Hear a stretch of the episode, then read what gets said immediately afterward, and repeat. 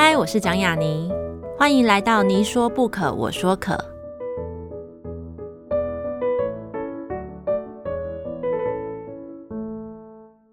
这个节目在爱听听抢先首播，欢迎大家关注我的节目。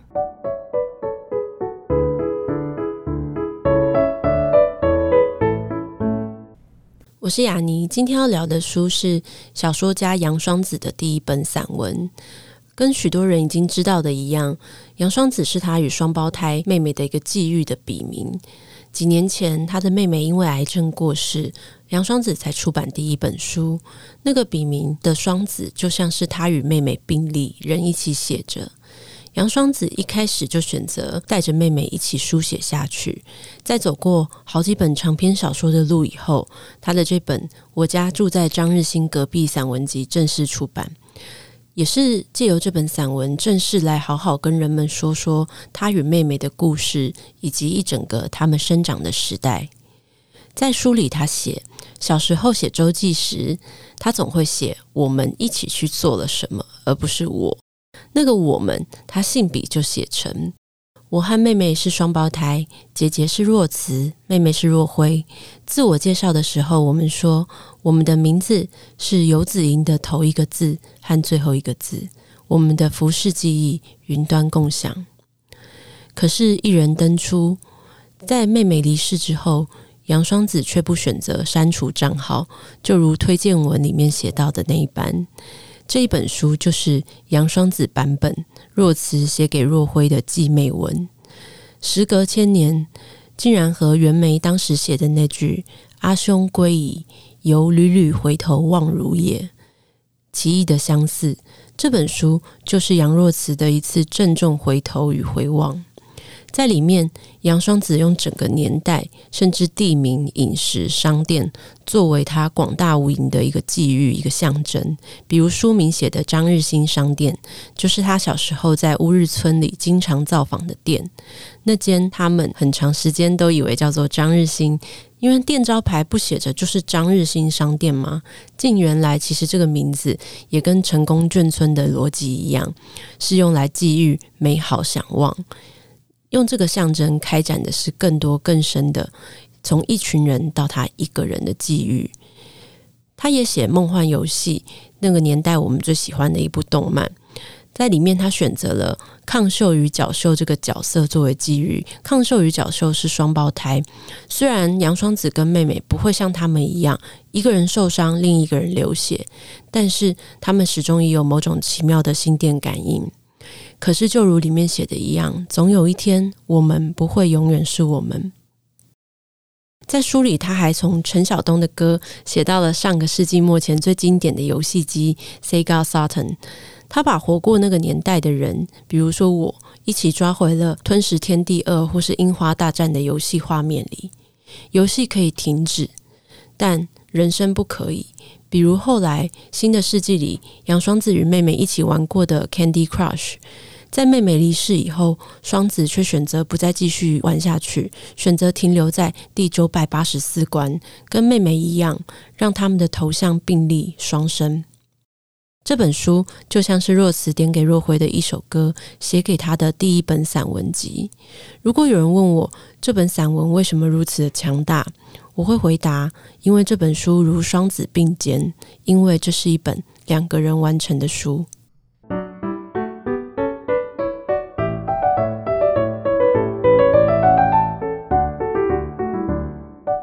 大家好，这里是你说不可，我说可，我是雅尼。今天请到的来宾是刚出版第一本散文集，但在那之前以长篇小说被我们所熟知的，嗯、呃，应该算是双栖作家杨双子。让我们欢迎双子。大家好，我是双子。雅妮好。这本在开始之前，我就是有时候都会喜欢聊一些不在访纲里面的事情，然后我想要说一件事情，但是希望你可以侃侃而谈。对。因为我那时候就在做资料的时候，我就是发现，就是你曾经有另外一个笔名叫浅色猫，哇，吓死我了！你要吓死，真的会吓死，黑历史 真的会吓。然后我就去进行了一次搜索，所以我就看了一本书叫《时来运转》。我的妈呀，这真的是我黑历史！我大学时候写的，真的吗？那是你大学时候写的？对啊，对啊，就是曾经就是双子以别的笔名出版过言情小说。对，可是其实就像你在这本散文集里面写一样，我家住在张日新隔壁里面，你有写到，就是其实那时候出言情小说是我们很多人的梦想。嗯，是因为我也曾经 怀有这个梦想，而且我也有投稿过。真的假的？我那时候投狗屋 就没有这样子，狗屋比较强调戏剧性哦，真的吗？嗯、原来是因为这样，是你可能比较适合万圣，就跟我一样，对，文学性比较强。可是因为我那时候就觉得，因为国中就是读太多万圣的作家，嗯、就是什么席卷雨情那些的，嗯、所以我就觉得我配不上他。所以你是在万圣出嘛，对不对？万圣和飞田，其实在浅色猫之前，我用若慈，就是我的本名做笔名。哦，你用弱词出过，我回家再看一下。太害怕了。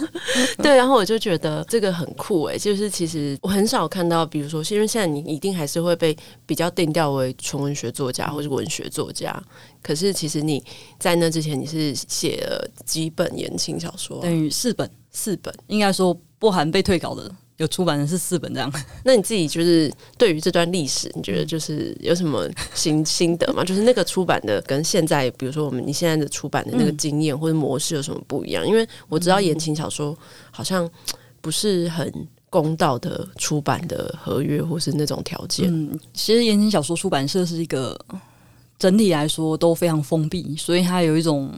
我我觉得有点像内包，就是自己自己卷卷动了很多东西进来，嗯，但是没有很好整体沟通，所以呃，二零一零年作为一个刚好一个时间点吧，嗯、呃，中国的网络小说大举入侵，嗯、其实他们是没有办法抵抗住的，因为原本生态就不够好，所以的确它是什么原因造成呢？就是没有很友善，嗯，那你言情小说家到底会不会投入非常多的心力？继续去开创自己的事业版图，可能就很有限。那最后就是我们现在看到，嗯、呃，目前的国中生是不会看什么言情小说的，嗯嗯，而且他们最多就是上网看一些网文啊，或肉文啊，是或者什么之类的。因为我们对于故事的需求，在九零年代到这二十年来、二三十年来，其实变化很大。我们需要更复杂的故事，嗯、但言情小说受限于。当年公式，然后又只能十张到十一章，没错没错，其实是字数限制。可是你看网络文章，它动辄五六十万，十倍以上，甚至是一两百万都有。对，太可怕了。因为那时候我就是也是很很很想成为 言情小说家。言情小说家可以知道自己卖了几本吗？不知道，因为绝大多数哦，就是可能百分之一的人会会是用版税方式，嗯嗯嗯，但是百分之九十九点五以上吧，我觉得不知道。都是卖断的，就是我把版权卖断给出版社。那像我自己的话，一开始是三万二，后来稍微改善一点，就是三万四。嗯，这个后来再回去比较，发现居然有人会拿到两万八之类的价格，甚至越到后面两万就会买到一本书，就买断。嗯，就买断这本书，从此跟你没有任何关系啊。嗯，哎，那我还好我。没有没有，年轻的时候呢？可是我想要的不是这些东西。对当时来说，当时来说，我想要只是想要能在言情小说，然后可以被画那个封面哦，那个很重要。但是画那个封面，你也是要非常前段班的作者才有条件，可能才有德珍啊，才有谁？对对对，这这是甚至是说他会不会为你的小说打造你的封面？绝大多数都是乱配。哦，嗯、对啊，因为有时候我明明就是里面写的是一个短发女生，嗯、然后但是封面是一个长发女生，我想说这也太随便了吧？是，没错，就是这样。但是我们还是要回到我家，住在张日新隔壁，就是因为我刚刚只是想要，就是想说可以难得遇到你本人，嗯、必须要跟你聊一下时来运转，太可怕了，太可怕了，就是。当然，这个散文集其实就如同我前面可能刚刚分享的那个我自己小小的阅读心得而已，那个感受其实是一样。但同时，它其实也是你的第一部散文正式出版的第一部散文集。嗯、就是在那之前，你其实写的小说特色比较特别，就是他的小说里面有穿越，嗯，然后时代背景也大部分会选择不在现代，嗯，对这件事情，其实我觉得蛮眼小的。对，其实、嗯、这一件事呢，因为我我是一开始先是言情小说的读者，嗯，然后等于说我国中开始看言情小说，到大学的时候开始写言情小说，对，研究所的时候我是研究言情小说的，嗯、所以我是读者、作者、研究者三位一体。这么喜欢言情小说，这这的确是影响到后来我在杨双子这个笔名，嗯。所写的小说，他都有在回应言情小说原本的主要命题，所以，呃，比如说为人所知的，如果有一个这样为人所知的东西的话，嗯、就是《花开时节》嘛。对，《花开时节》。那《花开时节》这部小说，它呃就是穿越。那它是一个我当初在看穿越小说和后来做言情小说研究的时候，第一个疑问是：为什么没有台湾的现代女子穿越时空回到台湾嗯的古代呢？嗯，都是穿越到中国或中国风味的古代。对，那这里面就有学术的讨论，但是除此之外，我认为也有性别跟权力有关的东西。可是很少谈是他对于国族想象的部分，嗯，就是说他是一个对于一个民族的线性历史的自我想象，所以他去衔接古代的时候，三百年前不会想到台湾三百年前的样子。这跟过去书写这批言情小说的人呢，他们所受的历史教育有关。所以到了两千年以后。我们开始接受台湾学，然后甚至我后来读台文所嘛，开始觉得说我我必须写一个回到台湾自己以前的土地的这样的一个故事。嗯、但是他在回应的其实是言情小说的穿越。那后来再写了一个另外一个长篇小说叫《台湾漫游录》。嗯，《台湾漫游录》其实想回应的也是言情小说里面的一个很有名的议题。言情小说里面有一个最为人所知的关键字，其实是总裁。对，但是为什么是总裁？这个我我在研究。为什么总裁一定要霸道？啊，对，很烦、欸。其实这里很有意思的是说，因为台湾言情小说原本来的来源是西洋罗曼史。嗯，其实我们学了西洋罗曼史很多子类型，但是有一个台湾明明有条件发展，却几乎没有发展是呃种族，嗯，跨种族罗曼史。台湾明明就有原住民族，甚至我们要分的话还有本省人、外省人，但是我们没有这样的作品。对，因为当时太敏感了，大家内心都有小金种，是不可能去写什么跨种族罗曼史。对啊，不会写一些什么什么番人与那种。对，其实其实我们几乎没有看过原住民族做女主角或男主角的，几乎没有。那反过来说，我们如果一定要有一个跨用爱情去跨越的东西，那我们不不谈种族，有一个东西可以很好做，嗯、就是社会阶级。对，所以就有总裁。那我们回过头来讲，我们希望透过爱情去跨越的那些东西，嗯、我我如果不谈呃种族或者是阶级的话，我们还台湾还能做什么？所以有很多新的发展嘛。那台湾漫游路其实我就回归到，如果我试着谈种族呢，或同时也谈阶级，所以就其实我都是在回应言情小说，所以的确一开头讲到言情小说，虽然很惊吓，但但它是很很重要的一件事，嗯。因为其实那时候我看的时候，我就觉得就是，嗯，他就是言情小说新写啊，你就是一直在进行一个，你很厉害，真的新写，你应该是第一个发现这件事的人，真的吗？真 的真的。我可能因为我非常热爱读言小这件事情，嗯、其实就是像穿越这件事情，就是你有点像是在，就是把言情小说写烂的东西，嗯、把言情小说的。模式，你重新进行变造这件事情，对，重新提炼，对对对，然后我就写出了这样小说，我就觉得哦，就是就是你知道，在那种什么，就是看到那种日志日日日本日本日治时代，现在好像比较不讲日治时代，嗯，比较我自己会觉得说日志和日剧都有他想要指涉的事情，我比较常用的是日本时代。啊，或日本时日本时代，因为当时老一辈的人称那个时代就是叫日本时代，对，所以就就沿用吧。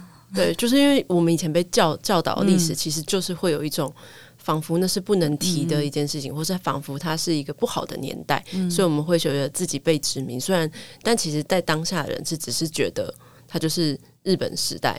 就像前阵子刚好遇到陈柔静老师，是，然后他也是觉得。你怎么知道那个年代的人？说不定那个年代有很多人，嗯、他们也是活得很好，而是时代改变，嗯、比如说国民党来了或什么的来了，嗯、他们才觉得他们的世界就是在被殖民。嗯，因为这一件事真的蛮复杂的。嗯，我我相信在呃当时的确会有第二等人的问题，嗯、就是说被殖民者是第二等人。那实际上在体制啊，或者是整个官僚体制里面，呃、嗯。晋升或者是说月薪，这个都有明显的影响，所以这种感觉应该很强烈。但是你说他是不是就完全是受到压迫？我认为不是。嗯，这也是为什么我们回头去写日本时代，其实不是要歌功颂德日本殖民统治时期，嗯、而是要去把那个复杂的面向呈现出来，还原。对，这个是其实应该说，我和我妹妹都很在意这些事，嗯、就是我们如何去还原一个更贴近真相的日本时代。因为其实有被一句话蛮打动的，就是妹妹是念历史的嘛，嗯嗯嗯，对，然后就讲说类似我没有办法原话还原，就是说很多我们没有办法回去的历史或考究的历史，其实要怎么样去让世人知道，必须要靠文学，嗯嗯嗯，对这件事情，我会觉得嗯，就是两个人做研究都其实都蛮厉害的嘛。其实如果若辉没过世的话，嗯，他应该是学者啊，就是他也会走研究者路线的，嗯。对啊，就是回到这个议题，或者说回到这本书本身的话，你你自己觉得从这个小说的这个路线，然后你忽然间你必须要回来书写这本书，回来创作这本散文，然后去面对这些虽然你可能在很多采访里面必须回答过的问题，但是你是重新把它很高度、很细致的再再作答的那种概念，嗯、就是你会觉得写散文这件事情。它它是困难的嘛？它跟小说的困难比，其实对我来说，我在写这本书的时候，最大的困难就是我不知道散文是什么、欸。诶，就是好的散文是什么？嗯，和散文是什么是两个问题。嗯，对。那第一个问题真的就是散文到底是什么？然后为此受受尽受尽冷风吹。对，就是那一阵子我看了蛮多散文，嗯，然后想说，哎、欸，为什么大家散文的风格差异那么大？对对对对。然后我自己是十四岁开始决定写小说，所以我就花了超过二十年时间在理解小说的技术是什么。对，可是我从来没有试着理解过。散文的技术是什么？对对对，这件事，嗯，虽然说我家住在张日清隔壁，这个片名就是他一开始是一个短片嘛，嗯，他是有拿到台中文学奖的首奖，我真的很困惑，因为我投稿的时候我也不知道他会有什么下场，结果他拿到首奖，其实 就是因为他是台中文学奖嘛，嗯，那这个作品又完全写台中，对，所以我在想，嗯，主题当然是他会得奖的原因之一啊，主题是之一，然后我就就是。写完那一篇之后，决定要来写这个散文集的时候，我一直找不到声腔，就是我到底要用什么声音、什么腔调、什么样文字来写一个我们自己的故事，所以我问了很多人，问了很多人，身边很多写作的人，对。然后就得到很多不同的答案，比如像是右京或是 对我问过右京有吗？小乐没有问过，但是我问过陈雪老师，问过朱佑勋，嗯，然后大家的答案都很不一样。陈雪老师的回答我大概知道，陈雪老师以前就是说，哦，我都是休息的时候在写散文，对，就是这样。然后就他他就说，嗯，不要想想那么多，然后就放放开去写的意思，把它当做调剂。我就完全不行，我每次写这个，对啊，这是用尽。心力吗？因为他真的没有标准答案，嗯，对，所以就很难。但是因为那时候你不是小乐有写那个推荐序，是他一读完，他就是跟我说：“佳妮，你必须要去看。”然后我就说：“为什么？不知道为什么忽然用气音讲话？明明在 Facebook，但是用气音讲话。”他说：“太好看了，谢谢。”可是我看的时候完全没有感受到你觉得散文是什么啊？我很困惑啊，就是一边困惑一边一边完整。其实那时候因为。我有个作家好友是潇湘神嘛，嗯，我们一直都是写小说本格啊，对对对，嗯、我们都是写小说，讨论很多，只要是故事发想过程当中就跟对方讨论的这样的状态。嗯、然后他刚好也也出了一本散文集，叫做《殖民地之旅》嘛，嗯，我想我们可能同样陷入到底什么是散文的，可是我觉得他那本。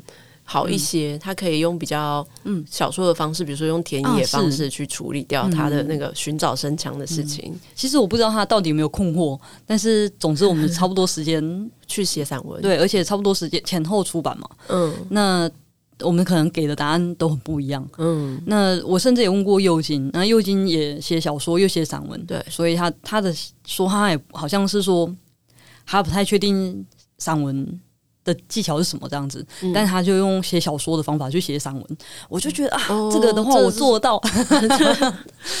可是你有这样去操作吗？这本散文其实也不算是有，对啊，我觉得框架是在的。就是一开始我就决定，嗯、呃，比如说这本书的纲纲要吗，这样讲，嗯，目录是全部按照我自己一开始设定写下去的，嗯，所以出版社没有跟动过，很尊重我。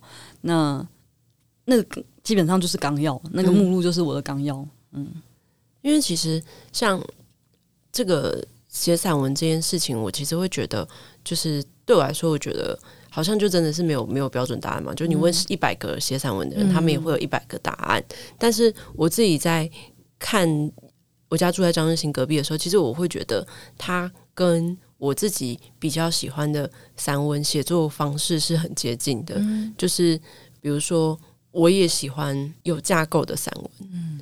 因为你只要锚定一个方向嘛，然后你去完成，或者说那个架构在这边。但是我自己觉得，很多人可能会觉得，呃，散文就代表我要让我的情感带我去很多地方。嗯、可是，比如说像我家住在张日新隔壁，他就是其实情感终点已经在前面了，但是那个路径是这篇文章要完成的事情。嗯，对对对，我觉得应该是。不用担心这件事，而且并且并且你选择了一个非常棒的声腔，我觉得那个声腔就是，因为我认为幽默很难，嗯，对，幽默就是我之前小时候有听过一个姐姐跟我讲过，嗯，然后比如说我还有就是那时候好像我国高中吧，她已经就是出社会了，她就跟我说，你知道吗？真正最性感的事情是什么？我就说是人鱼线。他就说不是，他说最高级的性感是幽默，嗯，对，所以我觉得幽默是很难的事情，对，所以在里面就很多非常好笑的事情，比如说我自己很喜欢，就是你写陈晓东的那个风一样的男子，因为我以前小学的时候就是也很喜欢这首歌，我每天都会就是在洗澡的时候唱风一样，然后你又把那个歌歌词全部写，歌词写出来超好笑，因为他歌词仔细你写出来后才知道有多荒唐。对什么，请原谅我是天生什么习惯孤独 之类的，忘记了。对对对，所以其实这是你选择这样去写这个，其实相对有些人可能会把它写非常非常重、非常非常伤的一个故事。可是你这样写，就让我觉得，就是反而会在看完以后，那个余韵会很多很长，就很像它不是，它很像是复方的那种香水，不是单一基调那种精油的感觉。对，谢谢。但是这里面其实应该这样讲，跟很多朋友讲过我们自己家的故事。嗯、因为从小的时候，我们就是就是在学校里面，我们算是当年很少数的单亲家庭，嗯、所以老师都会很关切我们。嗯，那我们就必须经常复述自己的身世或最近发生什么事这样。嗯，但是我我不喜欢把悲伤的事情讲得很悲伤。我觉得也也不也不是说我不悲伤还是怎样，而是。到那个悲伤的现场的时候，如果有很荒唐或很荒谬的事情，其实还是会觉得天哪，太好笑了吧？还是会笑出来。对，就是我们就是会笑出来。嗯、我们就是讲了，我我不知道哎、欸，就是大概在高中的时候开始，因为我们是半工半读，所以嗯、呃，学校的老师也会关心，上班的地方上司也会关心，所以你要讲自己的身世的时候。你又不想要被人家同情，你知道吗？对。但是不知我也不是刻意要讲的很好笑，但是不知会讲出来就大家都会大爆笑的。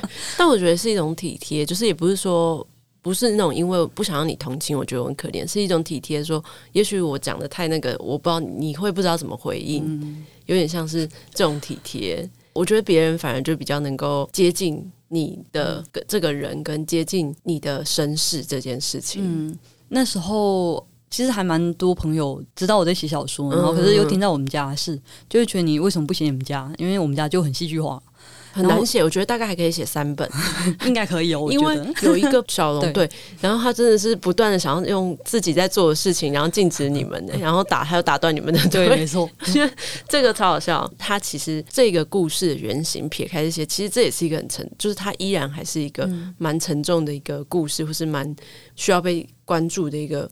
社会的一个现象，但是你还是选择用这样的笔触去写，嗯、所以我会觉得很打动。就比如说像我刚刚一开始提到那个梦幻游戏啊，还有沙腾这件事情，嗯、就是我就会觉得，就是在这个成长的年代，就是你召唤了这些东西出来，嗯、但是你还有什么？就是对你那个年代，你觉得也想写，念念不忘，对，对对，念念不忘，还没回想的东西，其实。因为这一本书已经八万多字了，嗯、以一个散文来说，我觉得有点多。对，然后架构也都好了。嗯，那其实我有很多东西想写进去，但可能没办法。第一个其实就是言情小说。嗯嗯，我最近才跟人家在讲说，其实我很想写一个言情小说心灵小史。嗯，就是我们九零年代言情小说伴随着我们成长。那言情小说其实有自觉和不自觉在回应那个时代女性关心的议题。嗯。但要怎么去呈现这种东西，而大家想看呢？学术论文是绝对不行的。对，所以我想要写一个散文来讲这件事。但是天哪，我真的不知道何时才 才能写。就下一本啊！那拜托，赶快先写好不好？什么小说先不要写，小说现在超忙的。对，先不要写了。嗯、题外话就是你自己当时，或者说一直来你心中那个言情小说圣殿里面的王者是谁？圣殿里的王者。对对对。哦，它是一个圣殿，因为它真对我而言，它是一个圣。我跟你讲，有很多言情小说家能够在第十个章节里面完成那样的作品，嗯，你就会知道他其实有多强。你你心里有吗？我有啊，圣殿很多人啊，王者不一定。嗯，那我可以先问你的吗？好，我很喜欢绿痕哦，嗯，对。然后长大以后比较喜欢黑杰明哦，因为他能够持续写到现在，我觉得 respect 这样子。嗯，我的圣殿里面可能跟你很多重叠，嗯、绿痕和黑杰明之外，这这两位也有在。如果要说圣殿的话，应该说我阅读最多的席绢、于情是一定都都读。啊、然后除此之外，其实我喜欢一些不是那么有名，我也有一些不太有名，比如说杜墨雨哦，我我读过哎、欸，还有一个不可能有人知道陈浅，陈浅我们不他只出五本书吧。但我很喜欢一个人，然后我觉得他其实超级文学挂，然后他后来又不写，叫林如是。他明明很文学，对他超级文学的，他是我第一个，这个我也是会想要写进那个心灵小史的人。他是我第一次在言情小说里面看到说哈，因为恋爱的内外煎熬，内痔并发外痔。我想说 哇，这我第一次在言情小说里面看到痔疮啊，而且 真的，而且我记得我很清楚，我国中的时候就在租书店不小心租到他一本书，叫做《亚热带忧郁》，嗯，这不是以为。是错吗？就是我想说你，你你是不是念长大以后才赫然懂他是不是念外文或中文？有可能，有可能。对对对。然后我很喜欢他，所以我我那时候第一本散文集里面就有向他致敬，写了一篇文章叫《亚热带忧郁》。然后那篇就是其实没有人，连我自己都看不懂。但是 我想说就要跟林如是致敬，是是，好厉害哦！我我应该还有读，比如说林淑芬，嗯，林淑芬，他也他的笔触也非常特别，嗯，对对对，点点心吗？点心是。我觉得比较像是我做研究的时候读他很多东西，或是像是他其实有点像看爽片的感觉，嗯、对。但是他很厉害，他他应该也是就是这种活力丰沛，就是对对，真的精力充沛。而且我觉得他就是很标准的公式王，嗯嗯嗯，就是他的公式都一样，可是可恶，大家都还是会买单。对，但这里面说起来，如果要有一个王者，可能是黑杰明诶、欸，黑杰明就对。嗯他真的其实很强，而且他到现在都还是写出没有在交差了事的作品。对，但是这几年我比较少追。这几年我因为他还是比较慢，但我我自己蛮喜欢于于情的哦。对，因为他还是算有在写，于情很厉害，其实嗯。然后后来有一些人是转做个人志啊，我也喜欢看静水，还有一些 BL，你有在看 BL？有在看，当时也是，当时也是，对对对。然后，然后别人想说，不是要聊我家出来讲的新隔壁吗？题外话，就是当时 BL 小说有一个叫拓人，嗯，现在我家附近，我住永和，拓人日日文吗？有一个不知道还是好像是补习班之类的，然后就我内心就是超复杂。先看到那个拓人，我就想说进去的小朋友到底 我也是因为在台中那个大业国中的后后面巷子也有，所以我有时候会去那边逛那个他的黄昏市场的时候，我就会看到拓人，我就想说，哎，就是。就是你吗？是你吗？突然 对，内心复杂。好，这是题外话。对，但其实我觉得有一个议题是在沉重的议题之外，这本书里面其实它也就是凸显了一个，其实你近近几近一年来在脸书上很常去提到的东西，就是比如说台中的美食这件事情。嗯、然后我那时候想说，高铁刊物看到了吗？就是在写这些啊，在那边请一些不是台中人的人在那边写写那种。介绍台中美食，嗯、对，所以其实你因为你在里面写非常非常多店，就是台中人应该都会很有印象，比如说就美术馆周边那些店。哦，对呀、啊，对。然后以前对我们来说，就是嗯，就是要庆祝什么，或者是那种吃个大餐就要去吃什么和果啊、嗯、南瓜糊花。对啊，天啊，那时候都还有会员卡呢。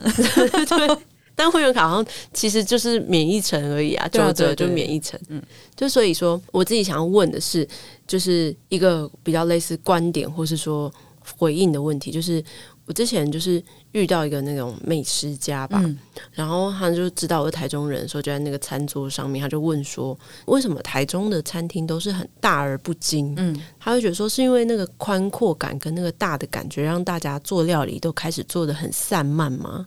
他说，像什么东京啊那种那种生存条件很差、地方很狭隘那种地方，嗯、大家好像会觉得就是一生悬命的去做菜，嗯、但台中他就说我都没有吃到什么让我觉得。很惊艳的东西，对，嗯，我觉得这个我自己也观察了，嗯，就是台中其实虽然算是六都之一，而且我们现在人口和嗯、呃，不管是转运量来讲都很高，对，可是台中是一个很新的城市，诶，它是从日本时代发展过来，它是在日本时代特地人工打造的一个城市，所以它的它的那个心是什么样感觉？它是把旧的东西全部都铲掉，嗯，虽然留下一些清朝时代的痕迹，街道还有。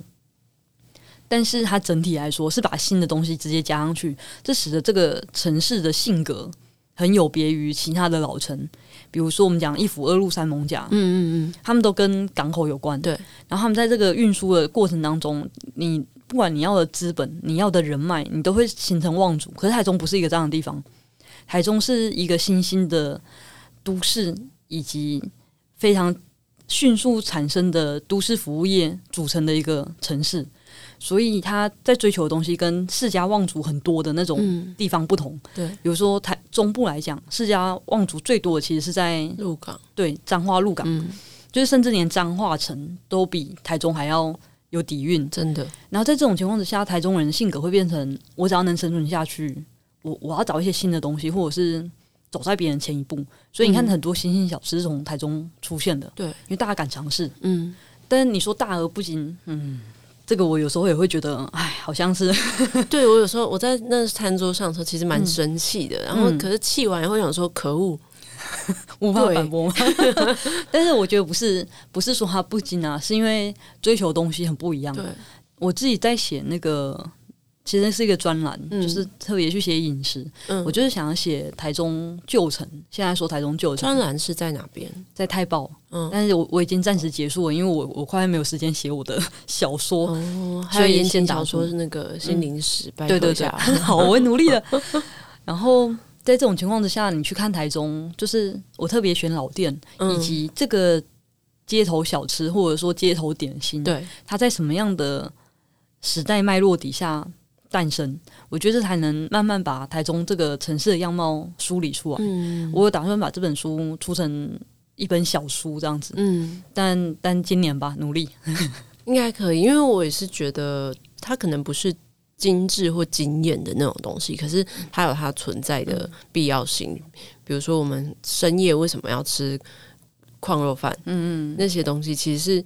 其实是因为我们的城市崛起兴起的时候是很蓝领的，嗯嗯，所以我们必须有这些东西。可是这些小吃它不是不好吃啊，嗯，是你懂不懂得吃，跟你能能不能不能在适当的时候吃，是对啊。你如果说你刚到台中，然后下午就去被被去带去吃卤肉饭，你会觉得好吃吗？你就是要很累玩了一天，然后睡前去吃，你才感受到它。的确，对对对，嗯，所以其实。就是这，我认为这也可以用这种角度切入看。我家住在张日新隔壁，因为里面提到非常多的餐厅啊，从这种那种小吃，比如说红茶冰啊什么的，嗯、然后到我们很有特色的那种异国餐厅。我还是会补充一点，就是说，嗯，我觉得台中现在还是有精致的餐饮在嗯生根，对，只是它没有像台北有比较多的资源去讨论它，嗯、就是因为毕竟美食家。或美食对美食评论家，或者是想要走高端路线的饮食餐饮业的人，其实都在台北。嗯，以至于甚至你说台台南一定也有，嗯，就是那种卧虎藏龙的，然后美食家去探寻。啊啊、可是台中就介在一个不上不下的，对，大家可能嗯，未来有待发掘了。对，但是你能说？那种台中起家的那种很大，然后很有特色的，比如说像烧肉店，嗯、它不值得一吃吗？我觉得也不会，也是跟其他城市会有点不一样的体验，嗯，对啊，就是比如说五十岚，你就是台中出来的，啊，对啊，鼎王也是台中出来，鼎王也是我们的哦，不好意思，对我还吃过他以前在中孝夜市，嗯，最早的那，你说那个摊摊贩的那时候，他已经收掉了，哦，合理啊，合理，现在现在那不然大家都去吃中孝夜市，对，没错，对，所以其实。对，但回到回到这个作品，嗯、其实我会觉得，嗯，就是在里面，你在书里面有写到一一一段是写说，经常会有人会问你说，或者说曾经有人问过你说，哦，如果你妹妹能够再复活一天，嗯、你会想做吗？因为其实这也是回应到刚刚吃的东西，因为你会决定觉得说你想要跟她去吃东西，或者做东西给她吃，嗯、这样子。对，那我是觉得，或许我想要改一改这个提问，就是也许只是可以让他知道。一段话，或是让他知道一件一些事情，比如说这几年来这世界，他离开这个世界以后的这你活你活着的这几年，你自己一个人这样经历的四到五年里面，你有什么事情是觉得？他一定要知道，就有点像是假设有一个人出国留学，嗯、然后他就没有回来台湾，然后四五年后他学成归国 A B C 回来，你有什么事情说？你知道吗？这个世界你一定要知道什么？比如说，我是说想到的是，比如说，嗯、呃，台中捷运终于盖好了，虽然并没有通车，对，目前还没，轴心断裂，不知道断裂多久。对，嗯，我觉得第一件事哦，其实虽然。这个我想了很多。第一件事，果然要告诉他是蔡英文当选了，因为你知道那时候他过世的时候，刚好是二零一五年六月嘛。嗯，那隔年的一月才才大选，对。对然后他甚至是对我们，因为我小姑姑很懒呐、啊，他他是像我妈妈一样的人，嗯，然后甚至对她使出情绪勒索，她就说，因为我应该是无法投票，那你要帮我投给蔡英文，这么对，我救急情绪勒索，对，然后我我小姑姑后来好像是真的投给蔡英文，哦、谢谢。而且那时候六五六月的时候，嗯、蔡英文民调在最低的时候，嗯、是应该差不多，然后那时候还没有决定蓝营到底要由谁来，嗯。就是，甚至在他在病榻前，就是在安宁的时候，就会讲一些时事嘛。对。然后我就跟他讲说，哎、欸，连胜文好像就是那时候换柱吧，就是洪秀柱被换下来，嗯、应该会偷天换柱。对，我说可能是连胜文会上，嗯、他就觉得怎么可能是连胜文、啊？怎么可能？就是对，即使在病病榻上，他也可以做出判断，不可能是连胜文的。嗯、就觉得还还蛮好笑的吧。但撇开这件。事情不讲啊，就是他死，这是一个比较紧急的事情。对，临终的时候他还在意的事情的话，其实、嗯、没什么好在意的。他临终的时候说，他人生没有什么遗憾了，嗯，只有留下我这件事而已。嗯，所以就是，嗯，关心的只是情绪勒索一下小姑姑。那其实如果是撇开这一点不讲的话，我觉得第一件事应该是告诉他，哎、欸，我结婚了。这样对啊，对啊，这还蛮重要，应该很想知道。对，然后再来是。等于他过世之后才有杨双子。嗯，那杨双子出道之后，认识了非常多我妹妹从来不认识的人。嗯，那而且都成为好朋友，可能是因为我们都写作嘛，因为关心的东西比较接近，然后又搬到台北来。嗯嗯，搬到台北来之后，我跟台北是完全没有地缘关系。我我不在这里读书，也不在这里工作，所以认识的最后都变成都是作家。嗯、那我我可能也会想跟他说，我这几年来认识的好朋友是哪些人？这样。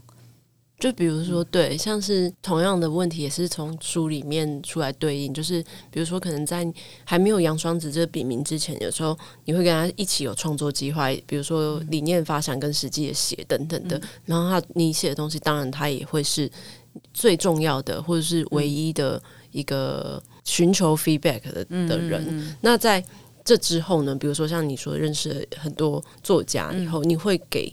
给予你的作品给他们看吗？其实这件事对我来说蛮难的，但是后来有呃学习着做这件事，因为呃特别小说，嗯，以前就是会一写完一段呢、啊，就是我今天工作告一段落，我就把今天这一整段给他看，嗯，然后他可能就会很快的给予回应，相符我的需求的。那他是一个。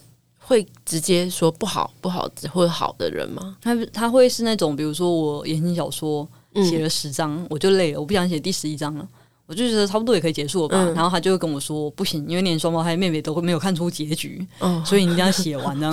哦，真的，对他用这也是情绪勒索吗？哎、嗯，说不定哦。对，所以其实最后也想要跟你聊一聊，就是说。这个名字当然是在一个重要亲人的离世后才诞生的名字。然后，所以我有时候我在读这本书的时候，我会觉得啊，杨双子终于写好了这个故事，嗯、算是一个告别的书。嗯、那那个告别的书当然是对人，嗯，然后当然也是对这个名字进行了一个发动交代，嗯，这样子。对，所以我会想要问的是，也许这接下来你自己的写作路，你还是会继续使用。杨双子这个名字写下去吗？嗯、是啊，是。因为杨双子这个笔名就是一种象征啊，就是我跟妹妹还一直在一起的象征，嗯、所以未来甚至说我自己现在的创作都是因为曾经有过我们双胞胎姐妹合作嘛，嗯，所以在这个角度上来讲，我认为我所写的所有东西应该都是双子的成果，嗯，所以才会写，就是一直用这个。笔名来写，甚至我当初在写这个张日新的时候啊，就心想说，嗯，他到底应该就是算是杨双子的作品呢，还是算杨若慈的作品？但是我我觉得还是双子啊，对，所以就还是用这个笔名来出。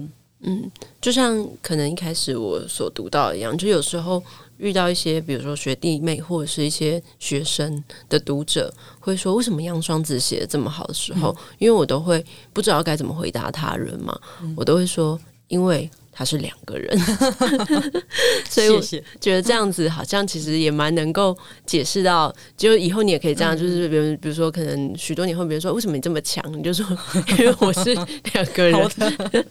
谢谢这个这个好的回答。对，所以今天很谢谢双子来跟我们聊很多，就是我家住在张日新隔壁的事，那些很多有趣的事情，然后当然还有很重要的是，就是跟我聊了言情小说，其实是一圆我的跟言情。小说作家聊天的梦，非常荣幸。我还没有就是遇到言情小说作家过，我决定暗示后面的制作人 可以找来，拜托，对，黑杰明，对，请你下一本，只要你出了言情小说《心灵史》，就是来聊十集。我我努力好吗？好，那我们谢谢爽子，很谢谢大家，今天很开心，谢谢雅妮。